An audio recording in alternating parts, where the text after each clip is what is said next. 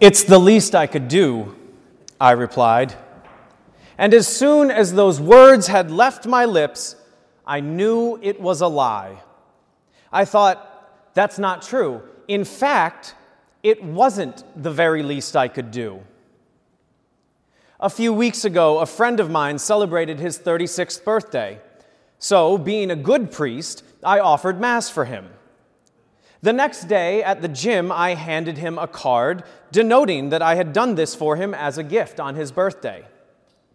A few days later, his wife, the owner of the gym, thanked me for the card on behalf of her husband.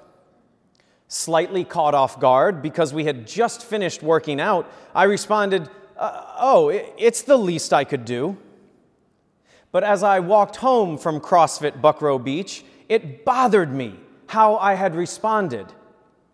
It wasn't the least I can do, but in that moment, I had wanted it to seem like it wasn't a big deal. The words that I uttered had betrayed my intention in offering Mass for him. Here's what I mean change the scenario a little bit. If she had said to me, Hey, you put in a lot of effort to today's workout, good job. And I responded with, Oh, it's the least I could do. It means one of two things. One, either I am a liar and I really did put in a lot of effort to that workout, or two, I didn't put in a lot of effort to that workout, and I just wasted her time as the coach and my own time. Because I'm not going to get any benefit out of anything if I don't put effort in. In order to get benefit in any area of life, be it working out, investing, education, you have to put in a good deal of effort to see any sort of return. The church calls this applied effort in the spiritual life the cultivation of virtue, working hard to develop good habits that positively affect your life in every area, as well as affecting the world at large. But this notion of the least I could do got me thinking how much effort is enough? How do you quantify effort? I know that to graduate from the university I received my bachelor's from, that you need 124 credits to be qualified to be massively in debt. I mean to graduate. I know that as a paramedic, I need 60 continuing education hours every two years to keep my certification. But what about when it comes to God? How much effort is needed to impress God? Abraham asked God in the first reading, How many, O Lord, are enough? How many righteous people does it take to sway your anger, to change your mind, to bring about a good end? The disciples ask in the gospel, Lord, how much prayer is enough? What kind of prayer is enough? Teach us to pray because John the Baptist taught his disciples how to pray, and, and we don't feel we've learned enough.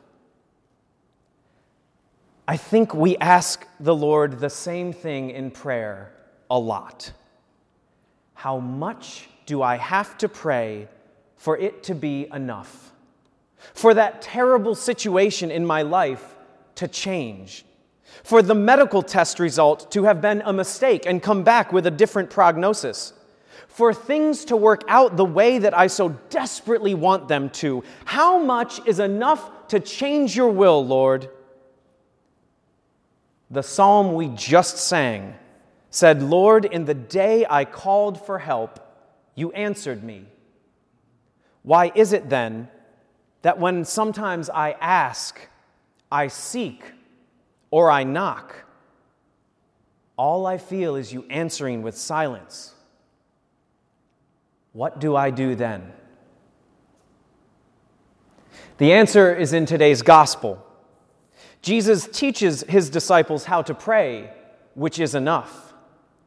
And then directly afterward, he tells them a parable about persistence. The point of the story is that because the neighbor that needed something was so persistent and annoying, the tired and sleepy friend relents and gives him what he needs. So while the Lord taught us exactly how to pray, that would be enough He also knows that sometimes we aren't going to get the answer we want, but He doesn't want us to give up or to give in to mistrust. He wants us to persist. Maybe the constant turning in prayer to God will develop a deeper level of intimacy we've never known before. Maybe we've always trusted God with everything in our lives except one area and He is asking for us to give up control. Maybe the prayers we offer for others just might end up changing us instead, while the circumstances that remain still break our hearts. Jesus gave us the metric by which we can measure our lives to know if we are doing enough. The cross was enough. Laying down his life was enough. Leaving his flesh and blood as food and drink was enough. Until we live a life united with the cross of Christ, we have not done enough. It's okay that we don't get our prayers answered all the time. It hurts, but it's okay. The best thing that we can do in situations when our prayers are unanswered is to trust, offer, and resign. When fear and anxiety creep in and the devil pushes you to mistrust, simply say, Jesus, I trust in you. There is a reason we have it on that giant picture right there so that you may be reminded, Jesus, I trust in you every time you walk into this church. A small act of faith is very powerful. Next, we should offer the Lord something. Offer whatever feelings you have at that moment as a sacrifice of praise. This is a beautiful prayer to the Father. Are you anxious? Offer it. Are you tired? Offer that. Are you exasperated beyond all belief and can't see how God could possibly be working any good through this situation? Then offer that too. When we have nothing left, offer your nothingness. After you make a small act of faith by saying, Jesus, I trust in you, and then you have offered the Lord whatever feelings are in your heart, then you have to resign. Resign any feelings or false notion of being in control. Resign any thoughts of being powerful. Recognize that every good and perfect gift comes from the Lord. So to think that we had any hand in the good things that happen to us is prideful. In Job chapter 2 verse 10 he says, "We accept good things from the Lord should we not also accept bad? Fire yourself as the one in charge, because after all, you aren't. Every single breath we take and every beat of our heart is a gift from God. So trust, offer, and resign. Jesus, I trust in you.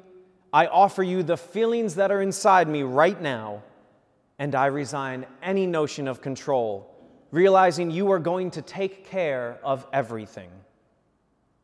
Because we can search forever for that feeling of having or being enough.